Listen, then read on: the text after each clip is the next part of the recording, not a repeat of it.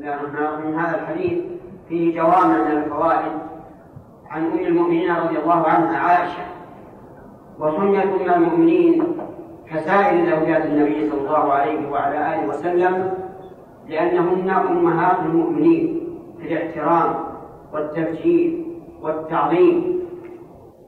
والنبي صلى الله عليه وسلم ابو المؤمنين كما جاء في قراءة لكنها ليست من السبع النبي أولى بالمؤمنين من أنفسهم وهو أب لهم وأزواجهم أمهاتهم لكن هذه ليست في القراءة السبع وقول النبي أولى بالمؤمنين من أنفسهم أعظم.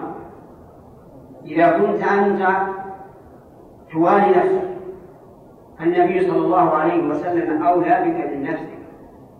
ولهذا قال الله تعالى في وصفه لقد جاءكم رسول من أنفسكم عزيز عليه ما عنتم حريص عليكم للمؤمنين رؤوف رحيم. صلى الله عليه وعلى آله وسلم. أما زوجاته فهن أمهات المؤمنين. فمن قدح في واحدة منهن فليس بمؤمن لأنه قدح بأمه. بل هي أعظم من حق أمه من جهة النبي صلى الله عليه وعلى آله وسلم. عائشة ام المؤمنين رضي الله عنها اعلم نسائه بشريعته خديجة رضي الله عنها كانت في أول الإسلام ولها الفضل والسبق في أول الإسلام لكن لم تكن الشريعة بعد. فلم ينقل عنها من العلم مثل ما نقل عن عائشة. أما أم المؤمنين عائشة رضي الله عنها فهي من أكثر الصحابة الذكور نقلا عن شريعة النبي صلى الله عليه وعلى آله وسلم. ولهذا كان لها القدح المعلم في نقل الشريعة وحفظها رضي الله عنها وكان الصحابة كبارهم يرجعون إليها في العلم والأخذ عن رسول الله صلى الله عليه وعلى آله وسلم. ذكر في هذا الحديث عدة أشياء. أولا ماذا كان خلق النبي صلى الله عليه وعلى آله وسلم؟ يعني ما هي الأخلاق التي يتخلق بها؟ قال كان خلقه القرآن ونعم الخلق القرآن كلام الله عز وجل. خير الكلام كلام الله. أصدق الكلام كلام الله. أحكم الكلام كلام الله. أنفع الكلام كلام الله. لم يؤثر أي كتاب نزل على أي رسول كتأثير هذا القرآن الكريم. إخواني المسلمين ماذا فتح المسلمون بالقرآن لما كانوا متمسكين به؟ عجيب. فتحوا مشارق الأرض ومغاربها. كسروا كسرى وقصروا قيصر. وفتحوا الأرض. كلها بالقرآن لما كانوا متمسكين به. لما كانوا أمة واحدة. ولكن لما أخلوا بالقرآن فآتهم من النصر بقدر ما فاتهم من القرآن. القرآن هو الخلق. تخلق بالقرآن. تنجو في الدنيا والآخرة. تسعد في الدنيا والآخرة. خذ هذه الآية. خذ العفو وأمر بالعرف وأعرض عن الجاهلين كلمات عظيمة. لو توزن بها السماوات والأرض ما وزنتها خذ العفو يعني خذ ما عفا من الناس.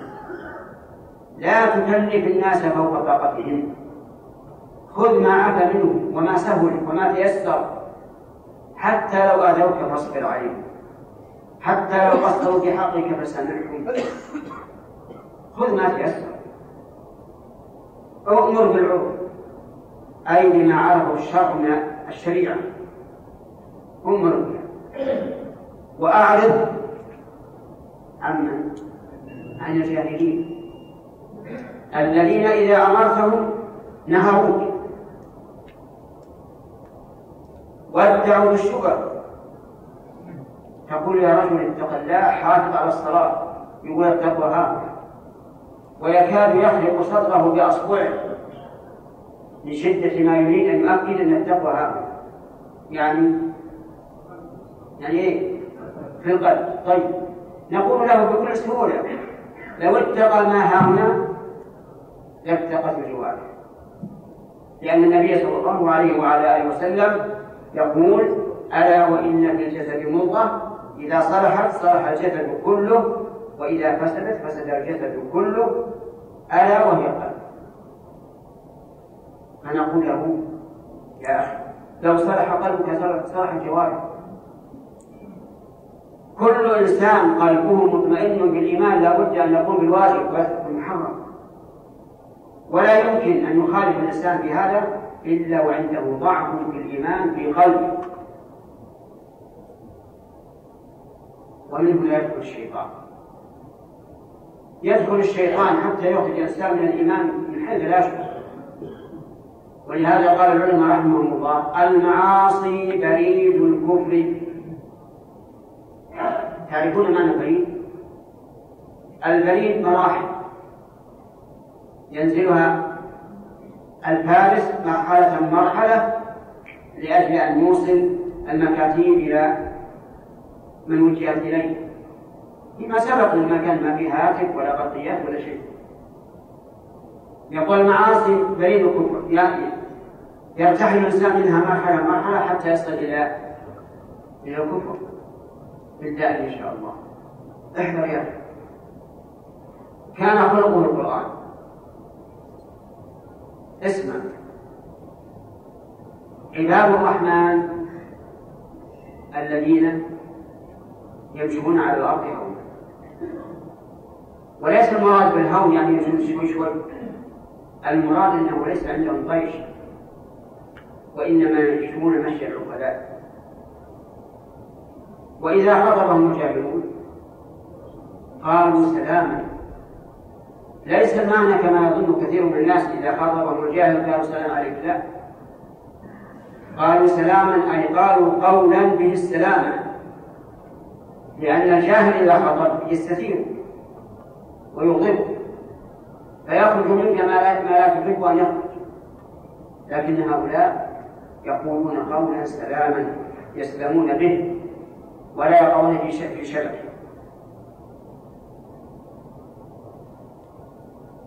وفي الآخر والذين لا يشهدون الزور الزور كل فعل أو قول محرم. لا يشهدونه أبدا. ولو كان من أقرب الناس. حتى لو غضب. ولهذا يسأل كثير من في هذه الأيام عن ولائم العرس التي فيها منكر كالأغاني الماكنة وآلات العزف.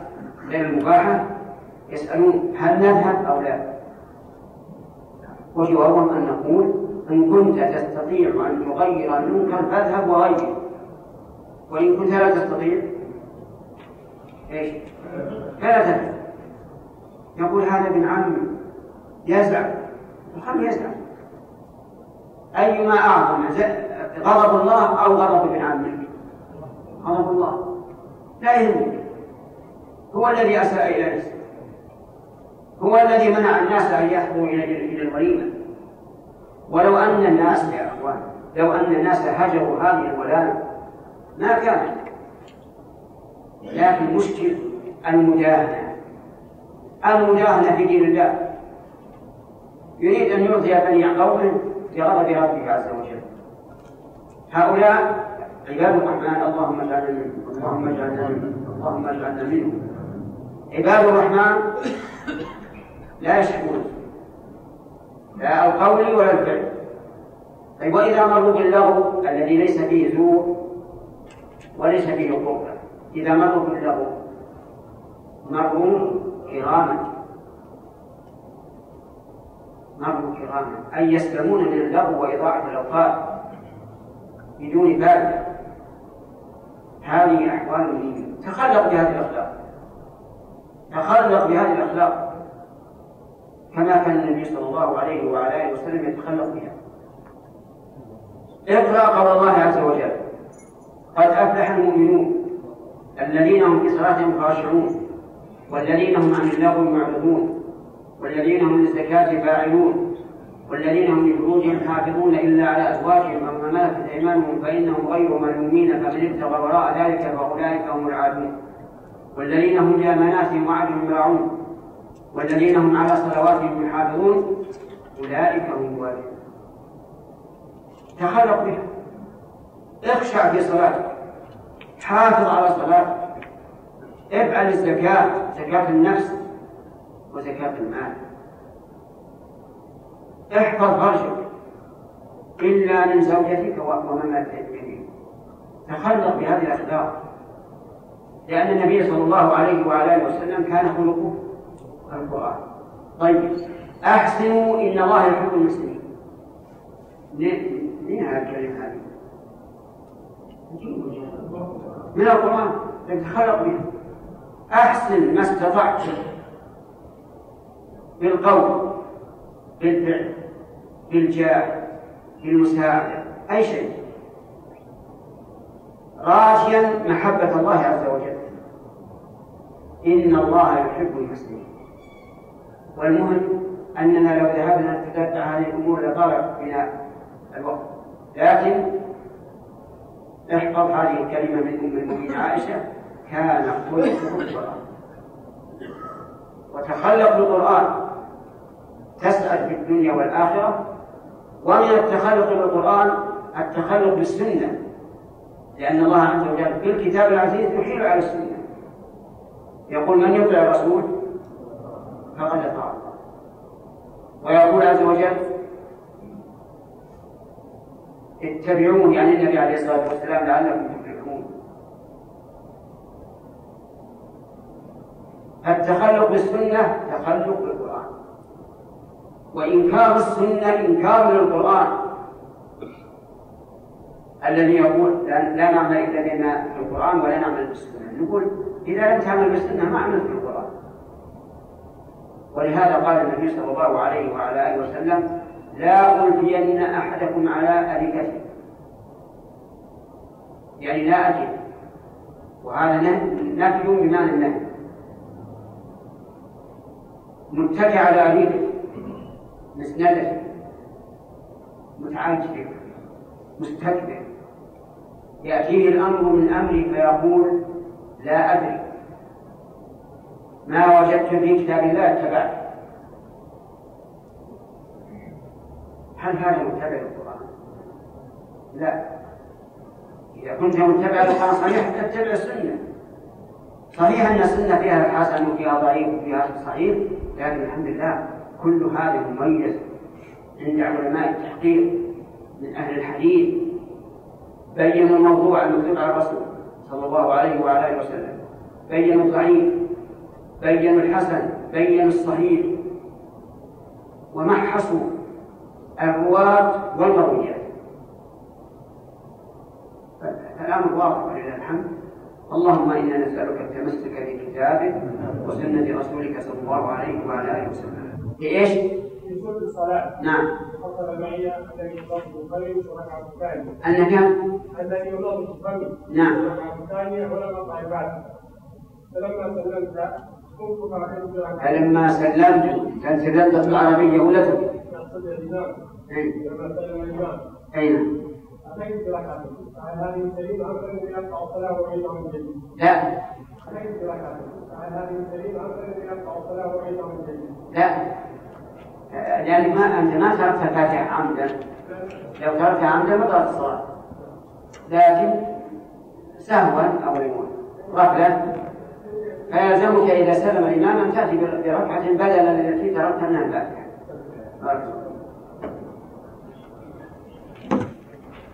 رضي الله عنه أن النبي صلى الله عليه وسلم اتخذ حجرة في المسجد من حصير فصلى فيها ليالي حتى اجتمع عليه ناس ثم فقدوا صوته ليلة وظنوا أنه قد نام فجعل بعضهم يتنحنح ليخرج إليهم فقال ما زال بكم الذي رأيت من صنيعكم حتى خشيت أن يكتب عليكم ولو كتب عليكم ما قمتم به فصلوا أيها الناس في بيوتكم فإن أفضل صلاة المرء في بيته إلا الصلاة المكتوبة متفق عليه.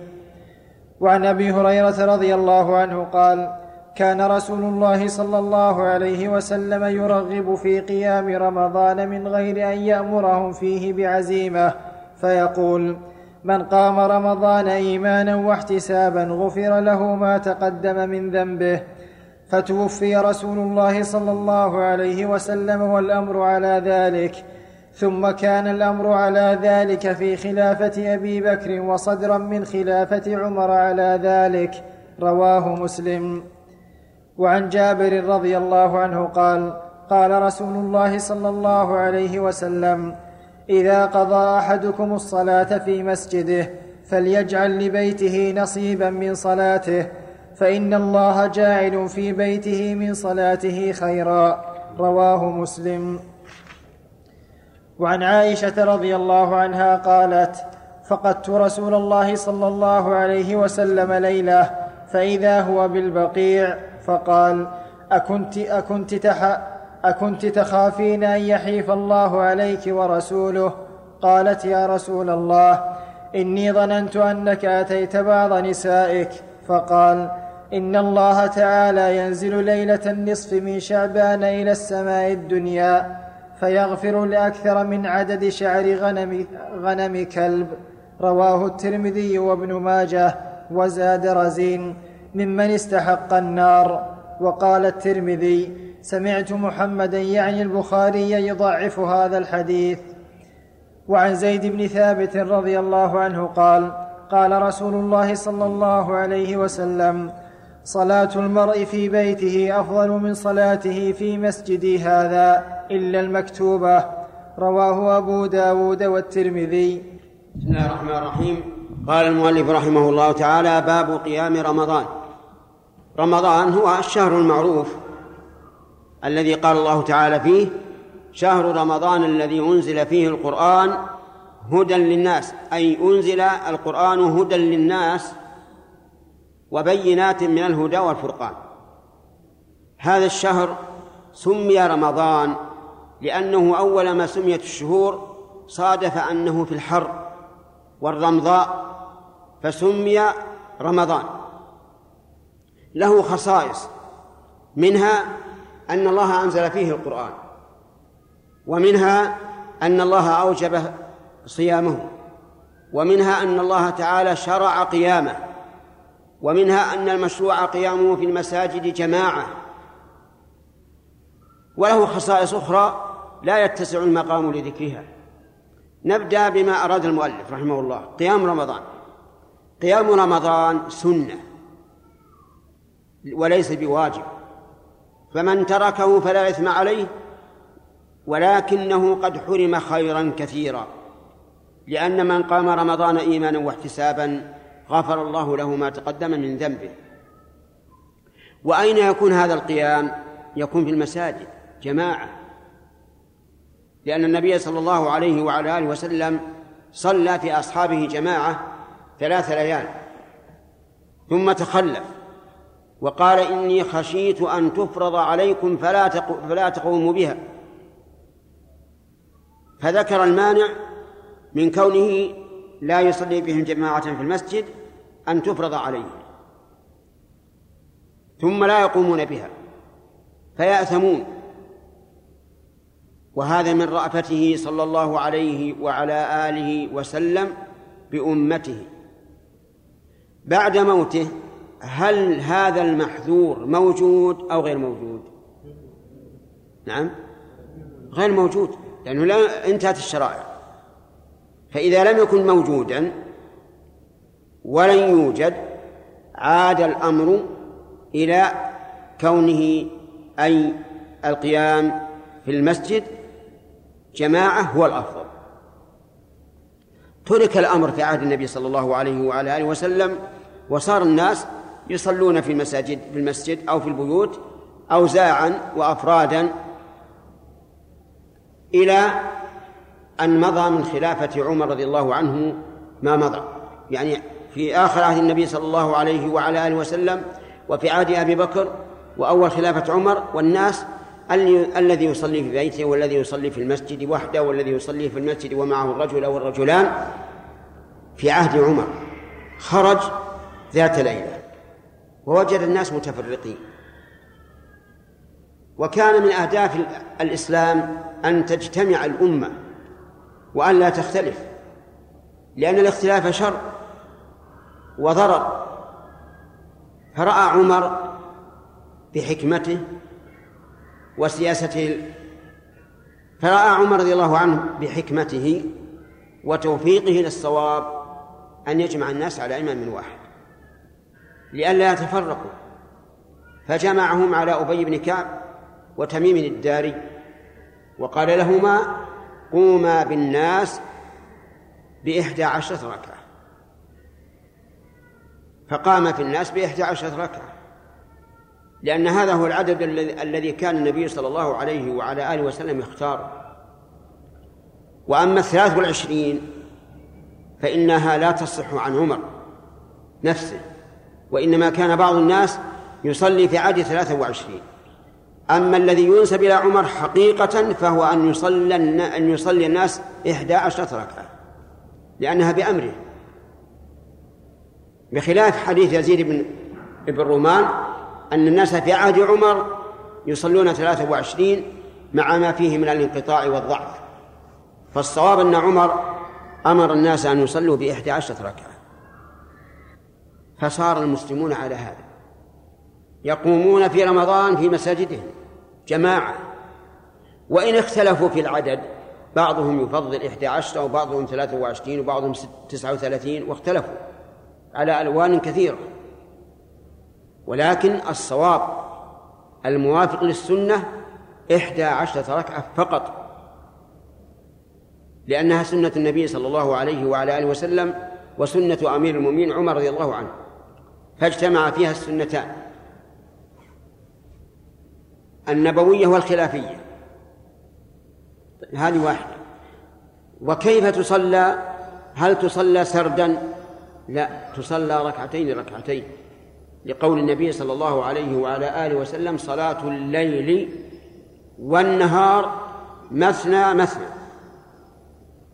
حتى لو سهى الإنسان قام إلى الثالثة وذكر وجب أن يرجع. فإن لم يرجع بطل الصلاة. لأن صلاة الليل كم؟ مثنى مثنى. كالفجر تماما.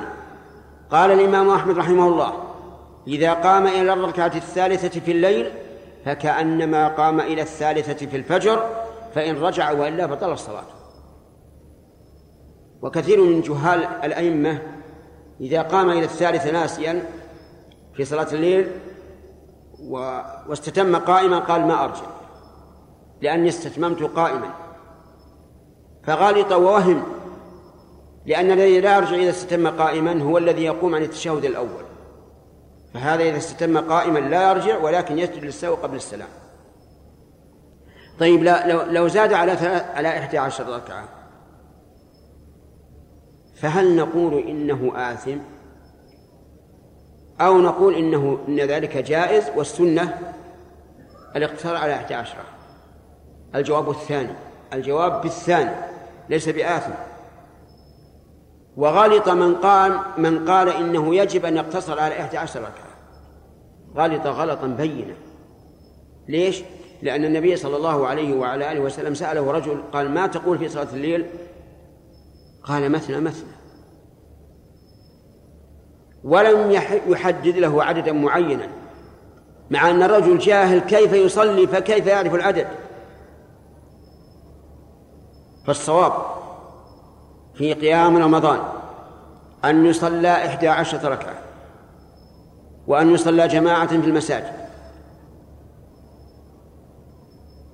وإن زاد على ذلك فلا بأس. ولا ينكر على الإنسان. لا يقال للإنسان إذا صلى ثلاثة وعشرين إنك مبتدع.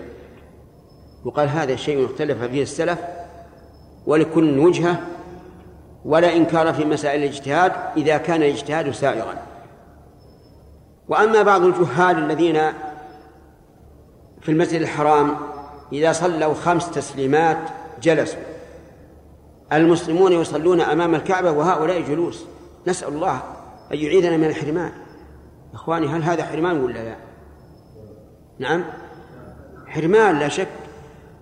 المسلمون يصلون أمام الكعبة وأنتم جالسون. من شذ شذ في النار. ثم إن بعضهم ليته يسكت تجد يتكلم ويرفع صوته لأنه يعتقد أن الزيادة على إحدى عشرة بدعة ويرى أن البدعة يجب أن أن تغير وتزال. فيتكلم ويرفع صوته لأجل يشوش على الناس لأنه يرى أن هذه أن هذه الزيادة إيش؟ بدعة محرمة فيريد أن يفسدها على الناس. شوف نعوذ بالله. يحرم نفسه ويعتدي على غيره. والمشكلة أنه يقول إنه على السنة. ولكنه خالف السنة لا شك. خالف السنة. لأن السنة أن تتبع إمامك. أرأيتم ما حدث لأمير المؤمنين عثمان بن عفان رضي الله عنه في الحج. في منى صار يصلي الظهر أربعا والعصر أربعا والعشاء أربعا. والسنة إيش؟ أن تصلى ركعتين. هذا هدي النبي صلى الله عليه وعلى آله وسلم وهدي أبي بكر وهدي عمر وهدي عثمان ثمان سنوات من خلافته. لأن خلافته رضي الله عنه طالت اثنتا عشرة سنة. ثمان سنوات وهو يصلي ركعتين ثم صار يصلي أربعا فحدث بذلك عبد الله بن مسعود قال إنا لله وإنا إليه راجعون. شوف استرجع. رآه مصيبة. أن يصلي أربعا والنبي صلى الله عليه وسلم وأبو بكر وعمر وهو في أول خلافة يصلي ركعتين. رأى أنها مصيبة. وكان يصلي خلفه أربعا وهو ينكرها. زيادة في العدد في صلاة واحدة والزيادة في العدد في صلاة واحدة يبطلها. فقيل له يا أبا عبد الرحمن كيف تنكر على عثمان أن يصلي أربعا وأنت تصلي خلفه أربعا؟ قال الخلاف شر. الخلاف شر. كلمة تستحق أن تكتب بماء الذهب على صفائح الفضة. كلمة عظيمة لها وزنها الخلاف شر. فانظر كيف كان هدي الصحابة. يوافقون الإمام في الزيادة في نفس الصلاة الواحدة. ويقولون الخلاف شر. وهؤلاء يخالفون الإمام. ويرون أن ذلك بدعة مع أنه وارد عن السلف. الإمام أحمد رحمه الله يرى أن القنوت في الفجر بدعة كما رآه الصحابة. القنوت في الفجر بدعة. ويقول إذا صلى الإنسان خلف إمام يقنت في الفجر فليتابع الإمام وليؤمن على دعائه. ليش؟ خروجا من الاختلاف. الوفاق كله خير. فأقول بلغوا عني. هؤلاء الإخوة الذين هم مشاهدون أنهم أخطأوا في الاجتهاد وأنهم إذا صلوا خلف إمام يصلي ثلاثة وعشرين يصلون خلف ثلاثة و... يصلون ثلاثة وعشرين. إذا صلوا وحدهم فليفعلوا ما يرون أنه السنة. أما مع الناس لا لا يخالف لا يخالف الناس. القصد قيام رمضان عدده. قال رحمه الله تعالى باب صلاة الضحى. عن أم هانئ رضي الله عنها قالت إن النبي صلى الله عليه وسلم دخل بيتها يوم فتح مكة فاغتسل وصلى ثماني ركعات فلم أر صلاة قط أخف منها غير أنه يتم الركوع والسجود. وقالت في رواية أخرى وذلك ضحى متفق عليه. وعن معاذة رضي الله عنها قالت سألت عائشة كم كان رسول الله صلى الله عليه وسلم يصلي صلاة الضحى؟ قالت أربع ركعات ويزيد ما شاء الله رواه مسلم. وعن أبي ذر رضي الله عنه قال قال رسول الله صلى الله عليه وسلم يصبح على كل سلامة من أحدكم صدقة فكل تسبيحة صدقة وكل تحميدة صدقة وكل تهليلة صدقة وكل تكبيرة صدقة وأمر بالمعروف صدقة ونهي عن المنكر صدقة ويجزئ من ذلك ركعتان يركعهما من الضحى رواه مسلم. بسم الله الرحمن الرحيم. قال رحمه الله تعالى باب صلاة الضحى. أضيفت الصلاة هنا إلى وقتها كما تقول صلاة الظهر إضافة إلى الظهر.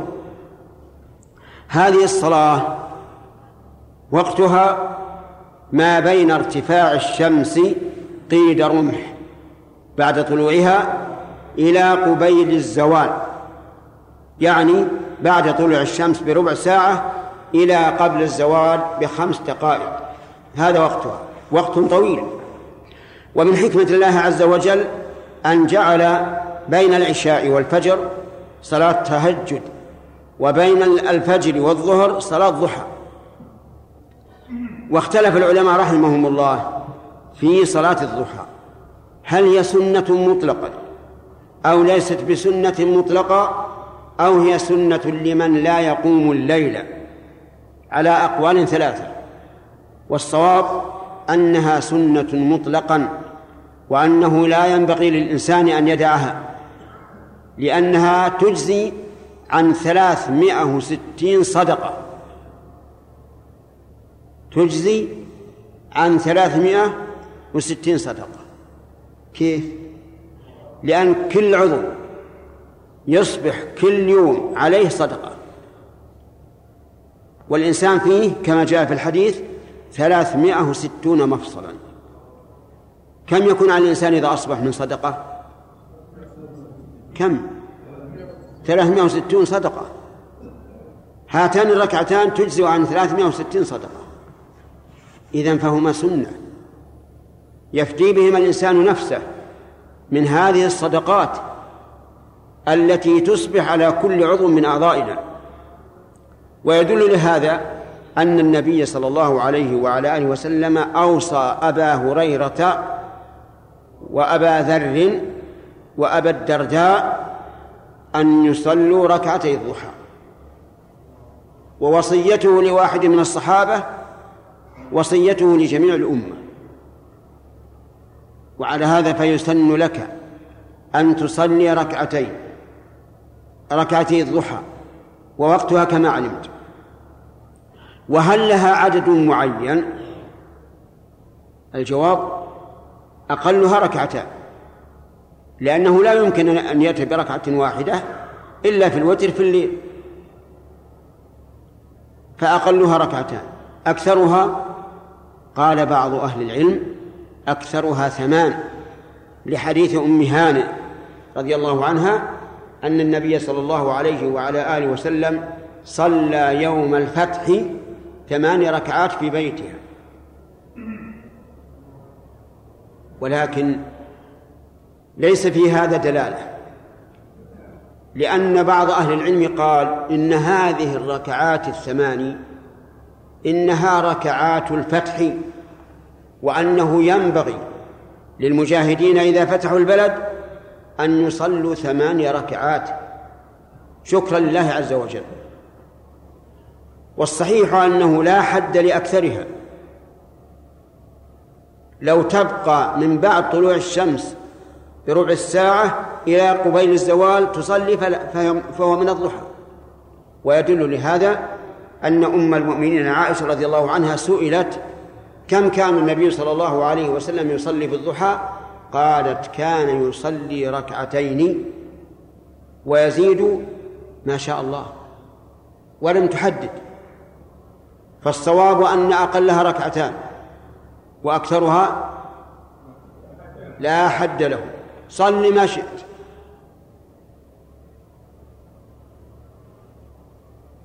سنة الضحى إذا دخلت المسجد مثلا الضحى وصليت ركعتين بنية سنة الضحى أجزأت عن الضحى وعن تحية المسجد. وإن دخلت المسجد ونويت بالركعتين التحية أجزأت عن التحية ولم تجزئ عن الضحى. وإن نويتهما جميعا أجزأت عنهما جميعا. لقول النبي صلى الله عليه وعلى آله وسلم إنما الأعمال بالنيات وإنما لكل امرئ ما نوى. ثم إن قولنا قبل قليل كل عضو عليه صدقة كل يوم. والأعضاء ثلاثمائة وستون عضوا. ليس المراد صدقة المال. المراد بالصدقة كل ما يقرب إلى الله عز وجل. لأن الإنسان إذا فعل ما يقرب إلى الله كان ذلك عنوانا على صدق إيمانه وأنه يطلب الوصول إلى الرب عز وجل. التسبيحة صدقة سبحان الله صدقة التهليلة صدقة. يعني لا إله إلا الله صدقة. التكبيرة صدقة. التحميدة صدقة. قراءة القرآن صدقة. أمر بالمعروف صدقة. نهي عن منكر صدقة. كل قول أو فعل يقرب إلى الله فهو صدقة. وذكر وذكر الأمر بالمعروف والنهي عن المنكر وهما فرض كفاية وفرض عين على من لم يوجد سواه. لا تعبث بلحيتك. إذا عبثت بها كثيرا هل الشعر وبقيت أمرد أتحب أن تكون أمرد أجب. طيب. ثم إن العبث باللحية وقت القراءة يدل على أن الإنسان غايب الفكر. ما هو لما الدرس؟ لأنه يفكر. آه، الأمر بالمعروف والنهي عن المنكر فرض كفاية وفرض عين على من لا يوجد سواه. فما هو المعروف؟ كل ما أمر به الله ورسوله فهو معروف. الصلاة معروف. الصدقة معروف الإحسان معروف. كل ما أمر الله به ورسوله فهو, فهو معروف. ولكن لا بد من أن يكون الإنسان عالما بالمعروف. ما هو كل إنسان ما هو ليس كل شيء يدور في فكر في فكرك أنه معروف فهو معروف. لأن بعض الناس يعتقد أن هذا معروف وهو منكر. أرأيتم ونحن بمناسبة؟ أرأيتم ما يسمى بعيد المولد؟ ما هو عند عند فاعليه؟ معروف. ويرون أنه من حق الرسول عليه الصلاة والسلام. وهو منكر. بدعة. هذا فضلا عما يصطحبه من أغاني تشتمل على الغلو بالرسول صلى الله عليه وسلم وعلى اختلاط النساء بالرجال وعلى تقديم الهدايا والحلويات وما أشبه ذلك. هو نفسه منكر. لو يجتمعون يذكرون الله ويصلون على النبي صلى الله عليه وعلى آله وسلم بما ورد لقلنا أنتم مبتدعة. وكل بدعة ضلالة أو حق. ضلالة. كل بدعة ضلالة. يقولون محتجين. نحن نفعل هذا إقامة لذكرى رسول الله صلى الله عليه وعلى آله وسلم. يجب نذكر نقول تبا لكم ولعقولكم. كيف لا تذكرون الرسول إلا في هذه الليلة؟ يعني أنتم ما ما ما تقولون في التشهد السلام عليك أيها النبي؟ ما تقولون اللهم صل على محمد؟ يكفي هذا. ذكر الرسول عليه الصلاة والسلام في كل يوم خمس مرات على المناير. ذكر الرسول عليه الصلاة والسلام عند الوضوء. أشهد أن لا إله إلا الله وأشهد أن محمد عبده ورسوله. ذكر الرسول عند كل عمل صالح فأنت تذكر الرسول. كل عمل صالح فأنت تذكر الرسول. كيف؟ لأن العمل الصالح لا يكون عملا صالحا إلا بأمرين الإخلاص لله عز وجل والثاني المتابعة. إذا فأنت تستحضر أنك متابع للرسول صلى الله عليه وسلم. والعجب أن هؤلاء الذين يدعون أنهم يريدون إقامة ذكرى رسول الله صلى الله عليه وعلى آله وسلم يكونون فاترين في سنن كثيرة مشروعة وهم لا يقيمونها يقولون إن النبي صلى الله عليه وعلى آله وسلم قال حين سئل عن صوم يوم الاثنين قال ذاك يوم ولدت فيه. ذاك يوم ولدت فيه. نقول حياكم الله وبياكم وأهلا وسهلا. صوموا يوم الاثنين. إذا كنتم تريدون اتباع السنة فصوموا يوم الاثنين. لأن السائل ما قال يا رسول الله نقيم ذكرى لك واحتفالا. قال نصوم سئل عن صوم يوم الاثنين. يقول صوموا. الله يحييكم. لكن هل هم يصومون؟ نعم. على كل حال لا أو, أو نعم ما ندري لكن بعضهم يا الله يصوم رمضان. ثم نقول التخصيص هنا بيوم الاثنين مو هو بيوم الميلاد. يوم الاثنين إنه ولد فيه. ثم ما هذا الفهم الذي أطلعكم الله عليه وحجب عنه أبا بكر وعمر وعثمان وعلي وابن عباس وابن مسعود ومعاذ بن جبل وثابت بن قيس وغيرهم. كيف تفهمون أنتم هذا الفهم وأولئك الكرام لم يفهموه؟ كيف يحجب عن هذا الفهم الصحابة كلهم والتابعون كلهم وتابعوهم كلهم والأئمة الأربعة كلهم وعلماء المسلمين المحققين كلهم؟ كيف يحجبون عن هذا الفهم وأنتم تفهمونه؟ أيها الخلف الخالفون هل يعقل هذا؟ أن تبقى شريعة من الشرائع ما تفهم إلا في القرن الرابع؟ عجيب يا جماعة. ما يعقل أبدا. لأنه شيء مضى عهد الصحابة والتابعين وتابع التابعين ثلاثة قرون في الأمة. ما أحدثوا هذه البدعة في القرن الرابع أحدث الفاطميون العبيديون في مصر هذه البدعة والله أعلم بنياتهم. لكن على كل حال هي فيها صد عن سبيل عن سبيل الله. فيها عدوان على رسول الله صلى الله عليه وسلم حيث ينزلونه فوق منزلته التي أنزله الله. وقد قال النبي صلى الله عليه وسلم إنما أنا عبد لا تنزلوني فوق منزلتي.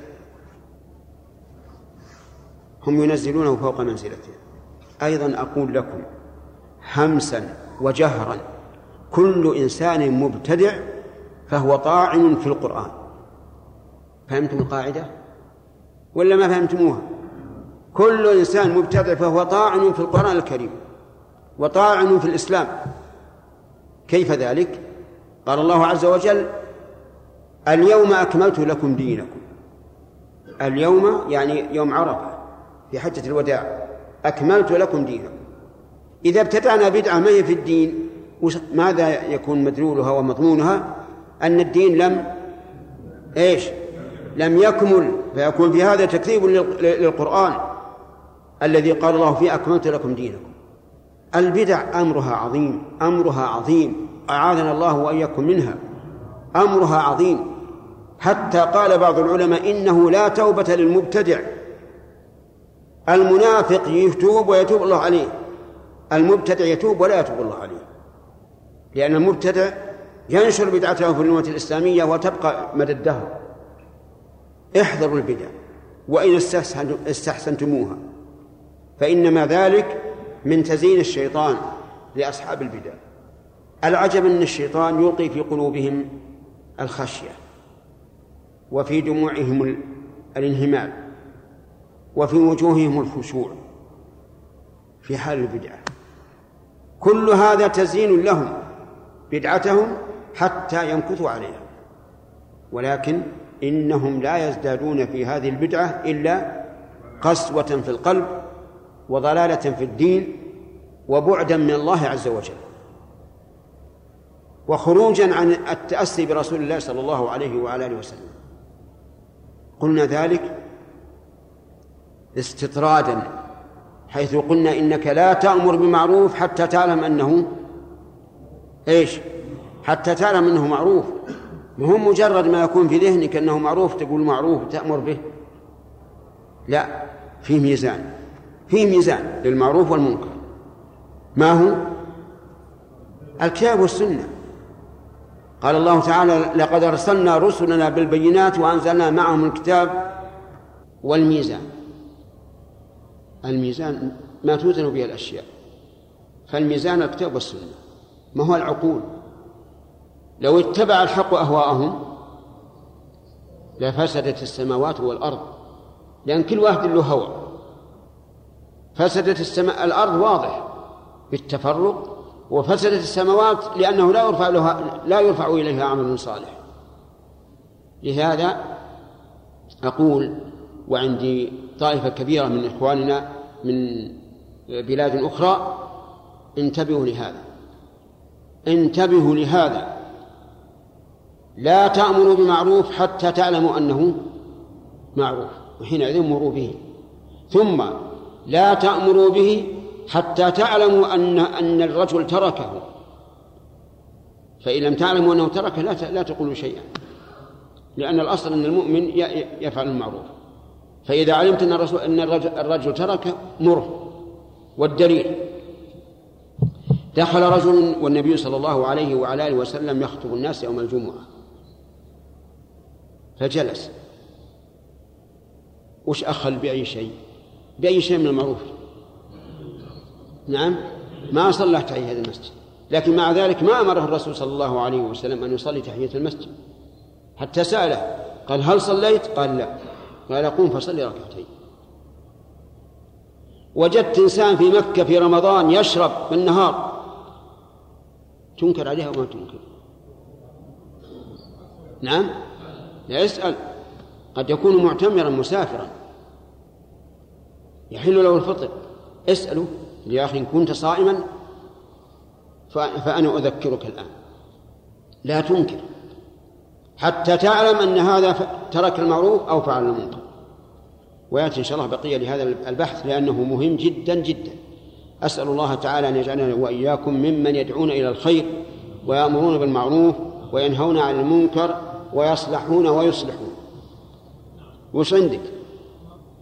هذا يسأل عن حديث مشتهر عند الناس أن من صلى الصبح وبقي في في مصلاه يذكر الله حتى طلعت الشمس ثم صلى ركعتين كان كأجر حجة وعمرة تامتين تامتين هذا الحديث ضعيف عند كثير من العلماء. يعني ليس ليس كل ما ليس كل ما يروى يكون صحيحا. فلا بد أن نتثبت. والحديث الضعيف لا يجوز العمل به ولا تجوز نسبته إلى الرسول عليه الصلاة والسلام حتى يثبت. وعلى هذا فإن ثبت هذا الحديث فهي فهما ركعتان يحتمل أنهما للضحى أو لغير الضحى الله أعلم. لا بأس ما دام في المسجد لا بأس. لكن أصل حديث ضعيف يا أخي ليش تناقش في شيء؟ الآن ما ثبت عندنا أنه قاله الرسول. والمنكر ما نهى فإذا رأيت من أخيك تقصيرا في أمر وحثثته على ذلك وأمرته بفعله فهذا صدق. وإذا رأيت من أخيك فعل معصية ونهيته عن ذلك فهذا صدقة. ولكن ذكرنا أنه لا بد من شروط. الشرط الأول أن يعلم بالمعروف أي بأن هذا معروف شرعا أي مأمور به. فإن لم يعلم فلا يأمر لأنه سيسأل يوم القيامة. ولا عبرة بما يشتهر بين الناس لأنه قد يشتهر بين الناس أمر منكر فيصبح معروفا عندهم. العبرة بما دل عليه الكتاب والسنة. الثاني أن تعلم أن صاحبك قد قصر في فعل الأمر. وأما إذا لم تعلم فلا فاسكت. ودليل ذلك أن الرجل الذي دخل والنبي صلى الله عليه وسلم يخطب يوم الجمعة ثم جلس لم يقل النبي صلى الله عليه وعلى آله وسلم له قم فصل ركعتين حتى سأله. قال أصليت؟ قال لا. قال قم فصل ركعتين. الثالث أن لا يزول المنكر إلى ما هو أنكر منه. وتحت هذا أقسام. الأول إذا نهيت عن المنكر الأول أن يزول المنكر بالكلية. والثاني أن يخف. والثالث أن أن يتساوى الأمران. والرابع أن يزول المنكر إلى ما هو أنكر منه. هذه أربعة أقسام. فإن كان نهيك عن المنكر يؤدي إلى منكر أعظم. فهنا لا يحل لك أن تنهى عن المنكر. لأنك إذا نهيت تضمن أن ينتقل من منكر إلى إلى منكر مضاعف. مثال هذا رجل يشرب الدخان. والدخان منكر محرم. فإذا نهيته ذهب إلى المخدرات والمسكرات. فهنا هل ننهاه عن الدخان؟ الجواب لا ننهاه. لأننا إذا نهيناه ذهب إلى ما هو أشد. ويذكر أن شيخ الإسلام ابن تيمية رحمه الله لما دخلت تتار الشام مر هو وصاحب له بقوم يشربون الخمر ويعصون الله وسكت شيخ الإسلام ولم ينههم عن ذلك. فقال صاحبه لما؟ لم تنههم. قال لأني لو نهيتهم عن هذا لذهبوا يقتلون الناس ويستحلون المحارم ويسرقون البيوت فدعهم في منكرهم الذي لا يتعداهم. وهذا من فقهه رحمه الله. ويدل لهذا قول الله عز وجل ولا تسبوا الذين يدعون من دون الله فيسبوا الله عدوا بغير علم. الثاني من الأقسام أن يزول المنكر بالكلية مثل أن ترى قوما على لهو فتنكر عليهم فيكسرون آلة اللهو ويدعون. فهنا النهي عن المنكر واجب أو غير واجب؟ واجب. أن يحصل فيه زوال المنكر. الثالث أن يخف المنكر ولا يزول بالكلية. مثل أن ترى قوما يعزفون بالمعازف المحرمة كالموسيقى وشبهها ثم تنهاهم عن ذلك فينتقلون إلى الدف. الدف أهون فهذا يجب عليك أن أن تنكر. لأنه إيش؟ يخف يخف المنكر والمنكر المطلوب زواله أو تخفيفه. الرابع أن يتساوى الأمران. فهنا هل نقول إن الإنسان مخير؟ أو نقول الأولى أن ينكر لأنهم ربما إذا تركوا المنكر الذي هم عليه أن لا يألفوا المنكر الجديد. فيحصل بهذا فائدة. هذا محل نظر. ولكل قضية حكمها. الأمر بالمعروف والنهي عن المنكر. واجب على كل حال. بقي أن يقال تغيير المنكر. هل هو كالأمر بالمعروف والنهي عن المنكر؟ الجواب لا ليس كذلك. لأن النبي صلى الله عليه وعلى آله وسلم جعل تغيير المنكر مراتب. فقال من رأى منكم منكرا فإيه؟ فليغيره بيده. رأيت مع إنسان شيئا منكرا كآلة له. وأنت لك السلطة فأخذته وكسرته هذا واضح. فإن لم يستطع فبلسانه بأن ينتهر صاحب المنكر ويعظه ويخوفه بالله عز وجل. فإن لم يستطع لكون الذي يفعل المنكر رجلا ظالما غاشما لو نهيت عن المنكر لبطش بك. فإيش؟ فبالقلب تكره ما هو عليه وتود أنك قادر فتنكر. وقد ظن بعض الناس أن الرجل إذا جلس مع قوم على معصية وهو كاره بقلبه أن ذلك لا يأثم به وهذا غلط عظيم. إذا جلست معهم مع القدرة على مفارقتهم فأنت مثلهم في الإثم كما قال عز وجل وقد نزل عليكم في الكتاب أن إذا سمعتم آيات الله يكفر بها ويستهزأ بها فلا تقعدوا معهم حتى يخوضوا في حديث غيره إنكم إذا مثلهم. فجعل القاعدين مع ذوي المنكر كالفاعلين. بقي أن يقال هل نحن الآن في زمن يمكننا أن نغير المنكر بأيدينا؟ الجواب لا. تغيير المنكر باليد الآن لا يمكن. إلا ممن له سلطة. وذلك لأنك لو أذن لك أن تغير بيدك فربما يكون الذي يفعله الفاعل ليس بمنكر وأنت تعتقد أنه منكر كما يحصل من بعض المتشددين. يرون كل شيء منكر حتى التلفون منكر حتى الميكروفون في المسجد منكر. بل بعضهم قال حتى اللمبات. منكر لأنها ما جاءت في عهد النبي صلى الله عليه وسلم. لو أننا فتحنا الباب لكل واحد وقلنا غير بيدك لحصل شر كثير.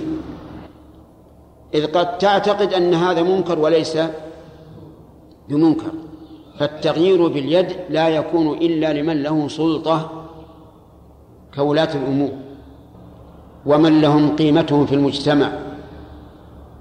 يستطيعون أن يغيروا باليد. أما عامة الناس فلن يستطيعوا. ولو أراد أن يغير باليد لقابله ذلك بالمدافعة. وحصل شر. هناك شيء ثالث الدعوة إلى الله. الدعوة إلى الله واجبة. ولا تحتاج إلى شرط ولا قيد.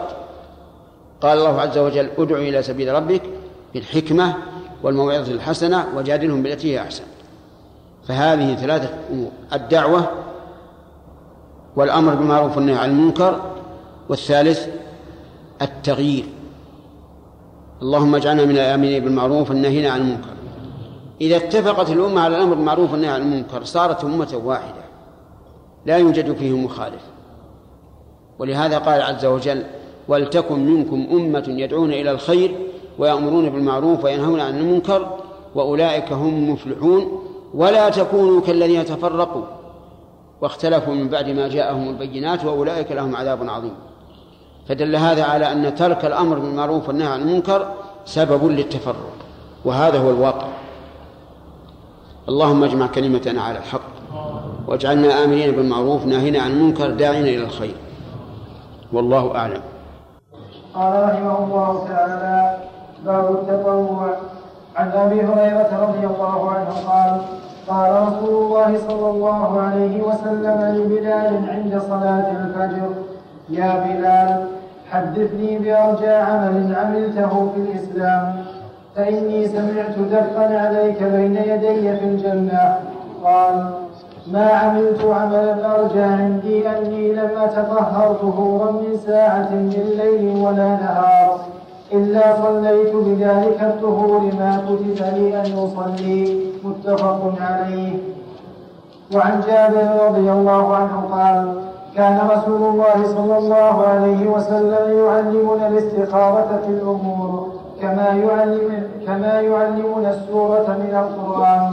يقول إذا هم أحدكم بالأمر فليركع ركعتين من غير الفريضة ثم ليقل اللهم إني أستخيرك بعلمك وأستقدرك بقدرتك وأسألك من فضلك العظيم فإنك تقدر ولا أقدر وتعلم ولا أعلم وأنت علام الغيوب. اللهم إن كنت تعلم أن هذا الأمر خير لي في ديني ومعاشي وعاقبة أمري أو قال في عاجل أمري وآجله فاقدره لي ويسره لي ثم بارك لي فيه. وإن كنت تعلم أن هذا الأمر شر لي في ديني ومعاشي وعاقبة أمري أو قال في عاجل أمري وآجله فاصرفه عني واصرفني عنه واقدر لي الخير حيث حيث كان ثم أرضني به. قال ويسمي حاجته.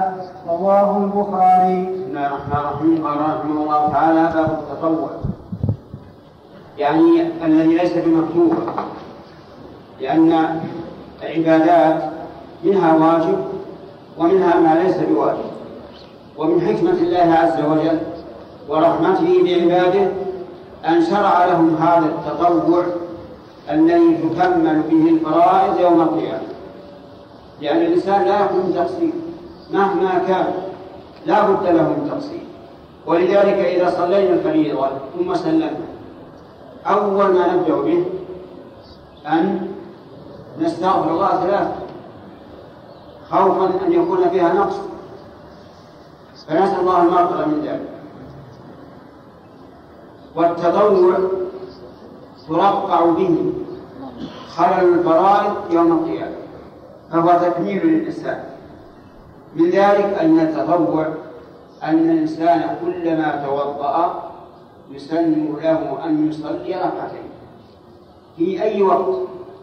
في الصباح في المساء بعد العصر بعد الفجر في كل وقت وهذه تأخر تأخر لا تستدبره وهذه تسمى سنة الوضوء. وتغني عنها الفريضة. يعني لو أن الإنسان توضأ في وقت الفريضة وصلى الفريضة وحدها كفت عن سنة الوضوء لأن العبادات تتداخل. فيسن للإنسان كلما توضأ أن يصلي ركعتين كما في حديث بلال رضي الله عنه أن النبي صلى الله عليه وسلم أخبره أنه أحس بن علي في الجنة فأخبرني بأرجى عمل عملته فأخبره أنه لا لا يتوضأ إلا صلى ركعتين. الثاني الاستخارة. الاستخارة يعني طلب الخيرة. أي طلب ما فيه خير والإنسان منا هل يعلم الخير في المستقبل؟ لا. يعلم فبين النبي صلى الله عليه وسلم هذه الصلاة حتى نقوم بها. قال إذا هم أحدكم بالأمر هم يعني اهتم وشغل باله ولم يدري أيقدم عليه أم لا. وليس المراد بالحديث كل شيء تهم فيه فصل الاستخارة. لا لا لو كان هذا المعنى لبقي الإنسان دائما يصلي الاستخارة. لكن المراد إذا هم بالأمر أي اهتم به وبلغ منه هما وغما أيقدم أو لا يقدم فهنا الجواب يقول فليصلي ركعتين من غير الفريضة لكن هل هو في كل وقت؟ الجواب لا. ليس في كل ليس في وقت النهي. إلا في أمر يفوت فلا بأس أن تستخير ولو في وقت النهي. يصلي ركعتين من غير الفريضة. صلاة مستقلة. فإذا سلم دعا بهذا الدعاء. اللهم إني أستخيرك بعلمك.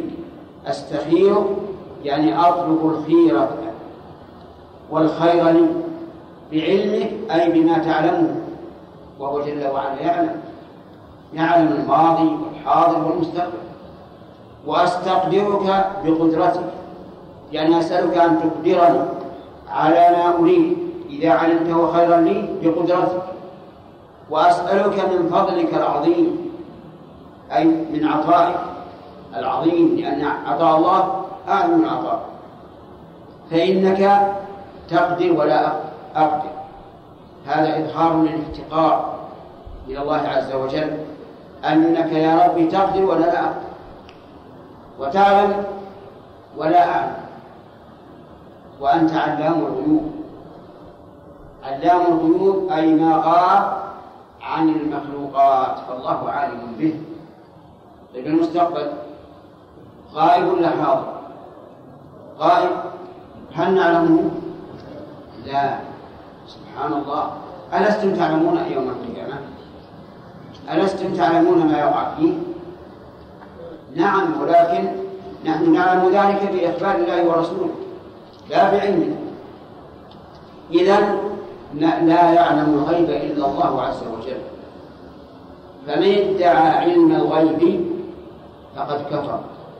ولهذا ما أخطر أولئك القوم ما أخطر عمل عمل أولئك القوم الذين يقولون النجم الفلاني سيكون في كذا سيكون في كذا. ويقول الرجل إذا ولد في أحد الأنواع سيكون عليك كذا ويكون عليك كذا. هؤلاء كذب هؤلاء كفر لأنهم كذبوا قول الله عز وجل قل لا يعلم من في السماوات والأرض الغيب إلا الله عز وجل إلا الله. كمن ادعى علم الغيب في المستقبل أو صدقه في ذلك فهو كافر بالله عز وجل لماذا؟ لأنه مكذب للقرآن وهو قوله تعالى قل لا يعلم من في السماوات والأرض الغيب إلا الله ونرجع إلى الحديث قال وأنت على الغروب اللهم إن كنت تعلم أن هذا الأمر ويسميه مثلا هو يريد أن يشتري بيتا ولا يدري هل فيها خير له يقول اللهم إن كنت تعلم أن شرائي هذا البيت خير في ديني ودنياي وعاقبة أمري وعاجله فاقدره لي ويسر إن كنت تعلم أن هذا خير والله تعالى يعلم أنه خير أو شر. وأنت لكن كانت لا تدري. فتقول إن كنت تعلم أن هذا خير لي فاقدره لي أي اقضه لي ويسره لي حتى أدركه وإن كنت تعلم أن هذا ليس خيرا لي في ديني ودنياي وعاقبة أمري وعاجله فاصرفه عني واصرفني عنه. أي اقطع همتي به واقطع تعلقي به. واقدر لي الخير حيث كان ثم رضني به. يعني أقدر الخير الذي تعلمون ثم رضني به أي اجعلني اجعلني به راضيا. ثم انتهى وهذا الدعاء يكون بعد السلام. لقول النبي صلى الله عليه وعلى آله وسلم فليصلي ركعتين ثم ليقل ولا تتم صلاة الركعتين إلا بالسلام. طيب ثم ماذا؟ ننظر. إن بقيت مترددا فأعد الاستخارة وإن أمضيت إقداما أو إحجاما فهذا هو الخير. عرفتم؟ يعني ما فيه واحد ينزل عليك يقول هذا خير ولا هذا ولا هذا شر. لكن إن بقيت مترددا فأعد الاستخارة وإن أقدمت يعني ألقى الله في قلبك أن تفعل أو أحجمت ألقى الله في قلبك أن تترك. فهذا هو الخير. فتكون صلاة الاستخارة الآن مفيدة. ما فائدتها؟ فائدتها أنه إذا حصل الإقدام أو الترك علمت أنه كمل علمت أنه خير يعني سألت الله عز وجل فإن لم يقع في قلبي شيء أعيد الاستخارة. كما قال العلماء رحمهم الله في صلاة الاستسقاء صلاة الاستسقاء إن نزل المطر ولا أعاد الصلاة. إن نزل وإلا أعاد الصلاة. إن نزل وإلا أعاد الصلاة. والله عز وجل يحب الملحين في الدعاء. صلاة الاستخارة تكون في وقت النهي. لا لا تكون في وقت النهي.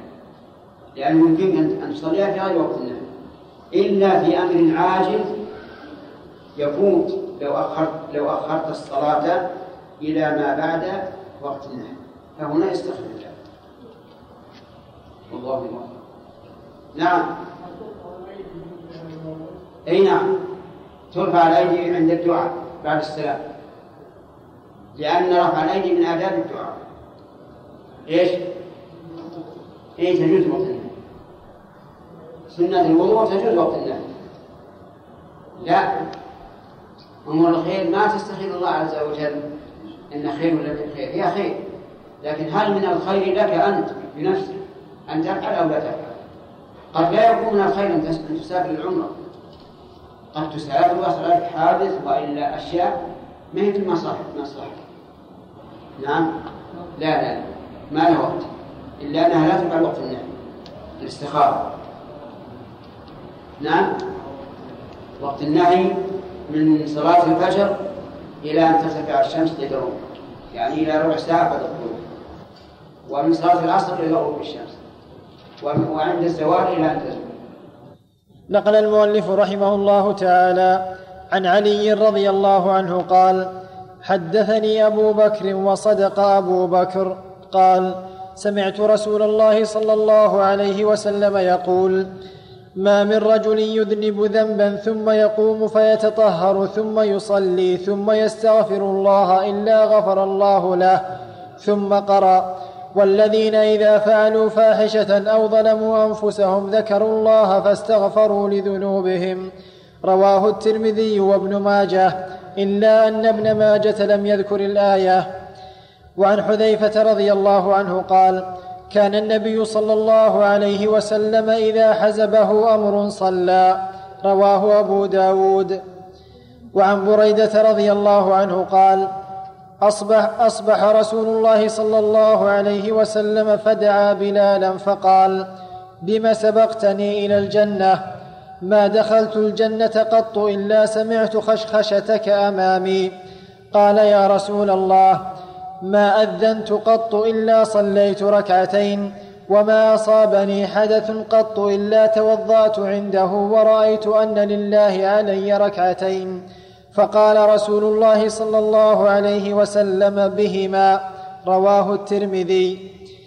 وعن عبد الله بن أبي أوفى رضي الله عنه قال قال رسول الله صلى الله عليه وسلم من كانت له حاجة إلى الله أو إلى أحد من بني آدم فليتوضأ فليحسن فليحسن الوضوء ثم ليصلي ركعتين ثم ليثني على الله تعالى وليصلي على النبي صلى الله عليه وسلم ثم ليقل لا إله إلا الله الحليم الكريم سبحان الله رب العرش العظيم والحمد لله رب العالمين أسألك موجبات رحمتك وعزائم مغفرتك والغنيمة من كل بر والسلامة من كل إثم. لا تدع لي ذنبا إلا غفرته ولا هما إلا فرجته ولا حاجة هي لك رضا إلا قضيتها يا أرحم الراحمين.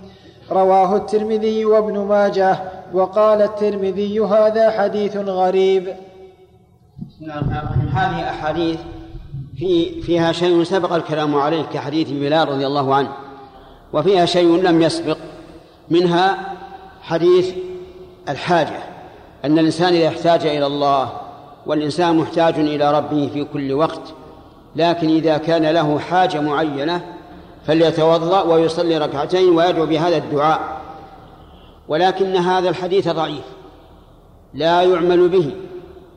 لأنه لم يثبت عن النبي صلى الله عليه وعلى آله وسلم. وعلى هذا فصلاة الحاجة ليست بمشروعة. كذلك أيضا إذا أذنب الإنسان ذنبا فإنه يصلي يتوضأ ويصلي ركعتين ويستغفر الله عز وجل. لأن من توضأ فأسبغ الوضوء ثم صلى ركعتين لا يحدث فيهما نفسه غفر الله له ما تقدم من ذنبه. ومعنى لا يحدث نفسه يعني لا يهوجس لا يفكر. يحضر قلبه في الصلاة.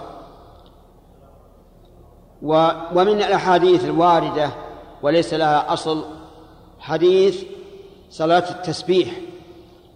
فإن حديثها لا يصح كما قال ذلك شيخ الإسلام ابن تيمية رحمه الله. وقال إن حديثها باطل وأنه لم يستحبها أحد من الأئمة. وعلى هذا فصلاة التسبيح غير مشروعة. صلاة الحاجة غير مشروعة. صلاة التوبة هذه لا بأس بها ولكنها يغني عنها أن يستغفر ربه عز وجل. على أي حال لأن الله تعالى يقول قل يا عبادي الذين أسرفوا على أنفسهم لا باب صلاة السفر عن أنس رضي الله عنه. عن أنس رضي الله عنه أن رسول الله صلى الله عليه وسلم صلى الظهر بالمدينة أربعا وصلى العصر بذي الحليفة ركعتين متفق عليه.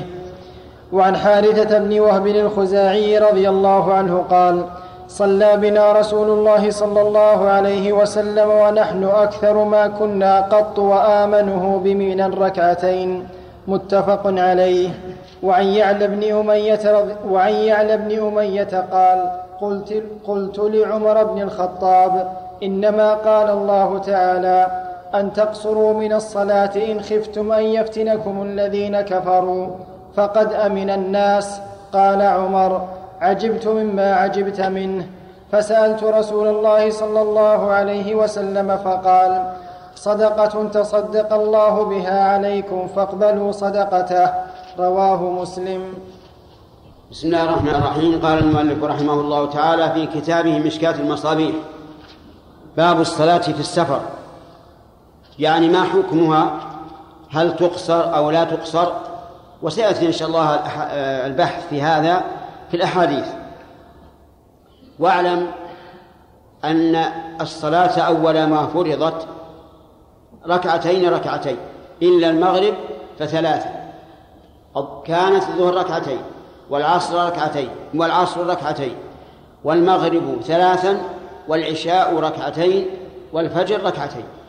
هكذا كانت إلى أن هاجر النبي صلى الله عليه وعلى آله وسلم. لما هاجر إلى المدينة زيد في صلاة الحضر فصارت أربعة الظهر والعصر والعشاء. وبقيت صلاة السفر على ما كانت عليه. ركعتين ركعتين. هل يشترط في السفر مسافة معينة أو يرجع في ذلك إلى ما سماه الناس سفرا؟ اختلف في هذا أهل العلم رحمهم الله. فقال بعضهم يعتبر المسافة. وأن السفر إذا كان منتهاه إلى ثلاثة وثمانين كيلو فهو سفر. وما دون ذلك فليس بسفر. ثم حددوا الكيلو إلى أن حددوه بالشعرة رحمهم الله. ولكن شيخ الإسلام رحمه الله أبى ذلك أشد الإباء. وقال لا دليل على تقدير السفر بالمسافة. وليس في عهد النبي صلى الله عليه وعلى آله وسلم مساحون. يحددون الأرض إلى الشعرة حتى إنه على القول بالتحديد. مثل أنا هنا والصف الأول. الصف الأول أقرب إلى المدينة مني. أنا أتممت 83 كيلو. أنا أقصر والصف الأول لا يقصرون مع أننا يسلم بعضنا بعض على بعض. لأنهم يحددون المسافة بإيش؟ بالشعرة الشعرة لو ما بينك وبين المسافة إلا شعرة فهذا سفر ومن المعلوم أن هذا لم يكن في عهد الرسول عليه الصلاة والسلام قطعا. سبحان الله. شخصان ليس بينهما إلا شجرة. نقول هذا اقصر وهذا لا تقصر. هذا بعيد. السفر السفر في القرآن الكريم مطلق. إذا ضربتم في الأرض. فما عده الناس سفرا فهو سفر ولو كان ثلاثة أميال. وما لا فلا. وقد أيد ذلك رحمه الله بالأدلة من الكتاب والسنة. إذا تحقق السفر فهل القصر واجب أو سنة؟ أو سنة مؤكدة. قال بعض أهل العلم إن القصر واجب لقول عائشة لما هاجر النبي صلى الله عليه وسلم زيد في صلاة الحضر وبقيت صلاة السفر على الفريضة الأولى. قالوا فيجب القصر في السفر. فلو أتم الإنسان عمدا فصلى الظهر أربعا بطل الصلاة كما لو صلى الفجر أربعا وهذا مذهب الظاهرية. وله قوة. لكن عمل الصحابة يدل على خلافه كيف ذلك؟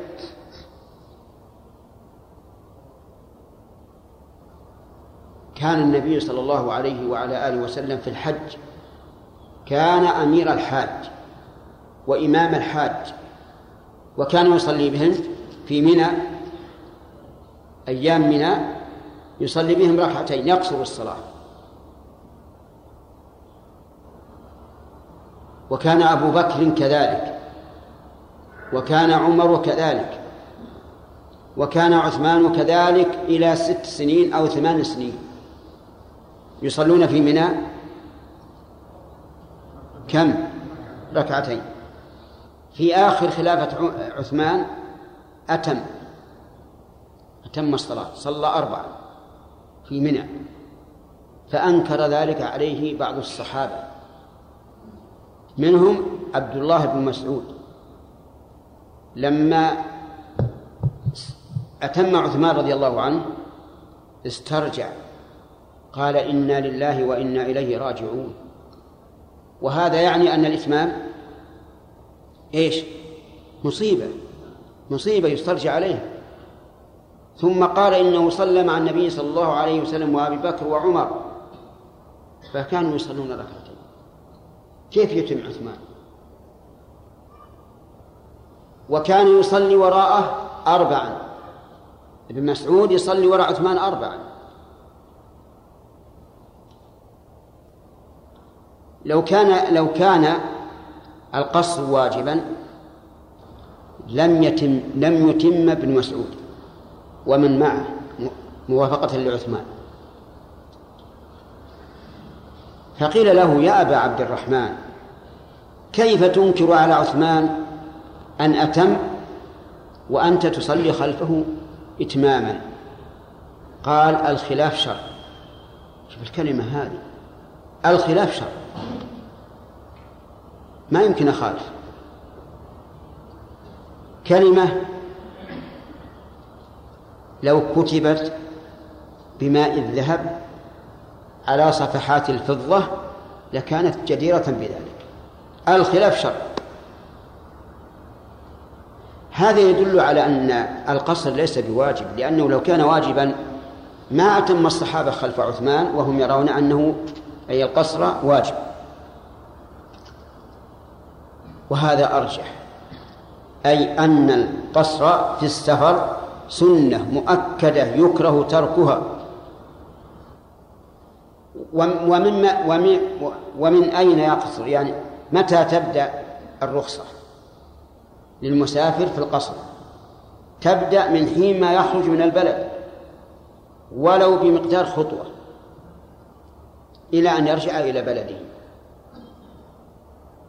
الدليل حديث أنس أن النبي صلى الله عليه وعلى آله وسلم صلى الظهر بمدينة أربعا وصلى العصر بذي الحليفة ركعتين. وذو الحليفة قريبة من المدينة تسعة أميال أو نحوها وفي هذا دليل على أن الإنسان إذا أراد السفر وأدركته صلاة الظهر فإنه لا يجمع صلاة العصر إليها. يصلي الظهر في وقتها في البلد وإذا سافر وجاء وقت العصر صلى العصر ركعتين. إذا يبتدئ القصر من متى؟ ها من حين من حين يخرج من البلد. ما هو لازم يبعد حتى لو لم يكن بينه وبينها إلا ذراع. كذلك في الرجوع. آه، في عنيزة الآن إذا أراد الإنسان يسافر إلى الرياض عن طريق الجو وخرج إلى المطار. هل يقصر أو لا يقصر؟ يقصر يعني المطار ليس من ليس من عنيزة يقصر في الرياض. إذا أراد أهل الرياض أن يسافروا عن طريق الجو هل يقصرون في المطار؟ الجواب نعم يقصرون. لأن المطار ليس في, في نفس المدينة. في جدة كذلك يقصرون. الرياض فيه مطار داخلي. كان سابقا خارجيا خارج البلد الآن صار في داخل البلد. هل يقصر الناس يعني يعني أهل الرياض في في المطار القديم؟ الجواب لا يقصرون لأنه أصبح في المدينة. فيقصر الإنسان من حين أن يخرج إلى البلد إلى متى؟ إلى أن يرجع إليه.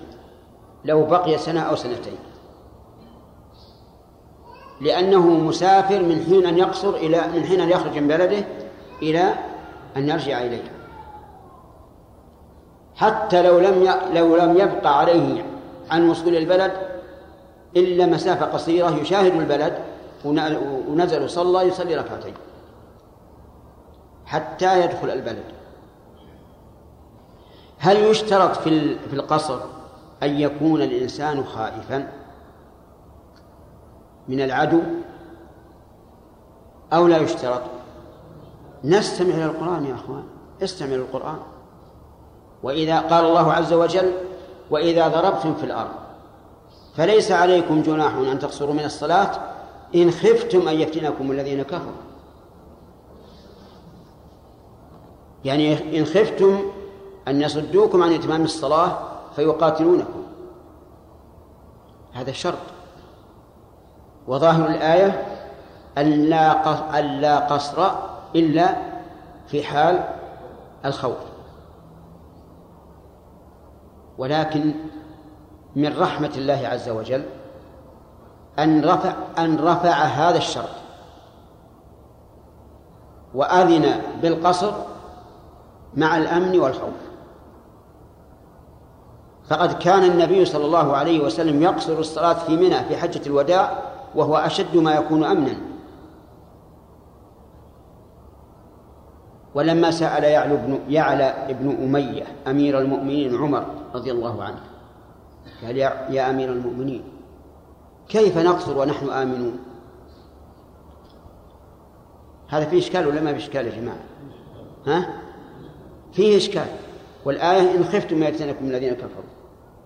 قال عمر لقد عجبت يعني أنا مما عجبت يعني أنت منه. يعني تعجبت كيف الرسول يقصر مع الأمن والآية فيها الشرط. فسأل يقول فسألت النبي صلى الله عليه وعلى آله وسلم.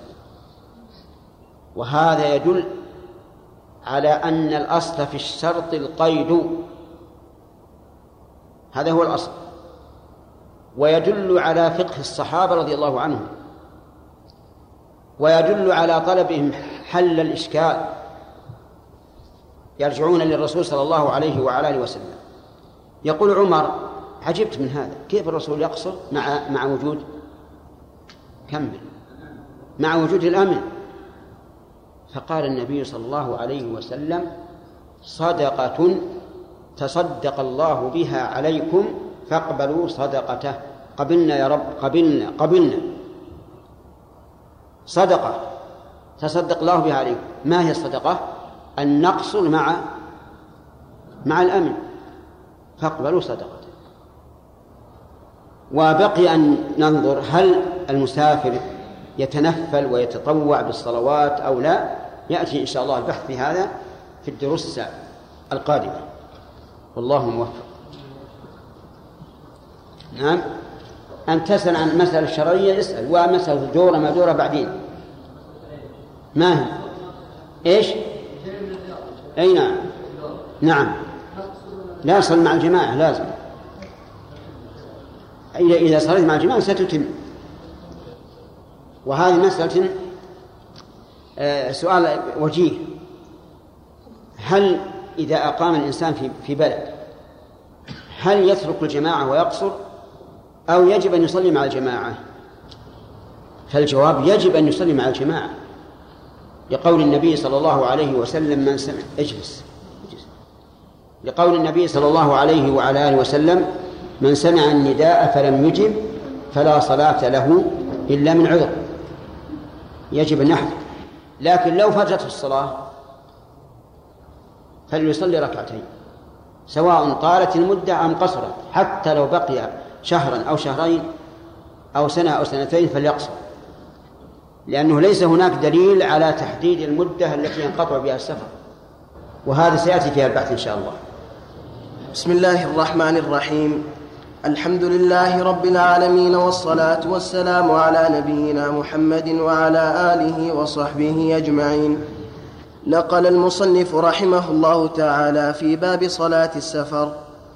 وعن يعلى بن أمية عن يعلى بن أمية رضي الله عنه قال قلت لعمر بن الخطاب رضي الله عنه إنما قال الله تعالى أن تقصروا من الصلاة إن خفتم أن يفتنكم الذين كفروا فقد أمن الناس.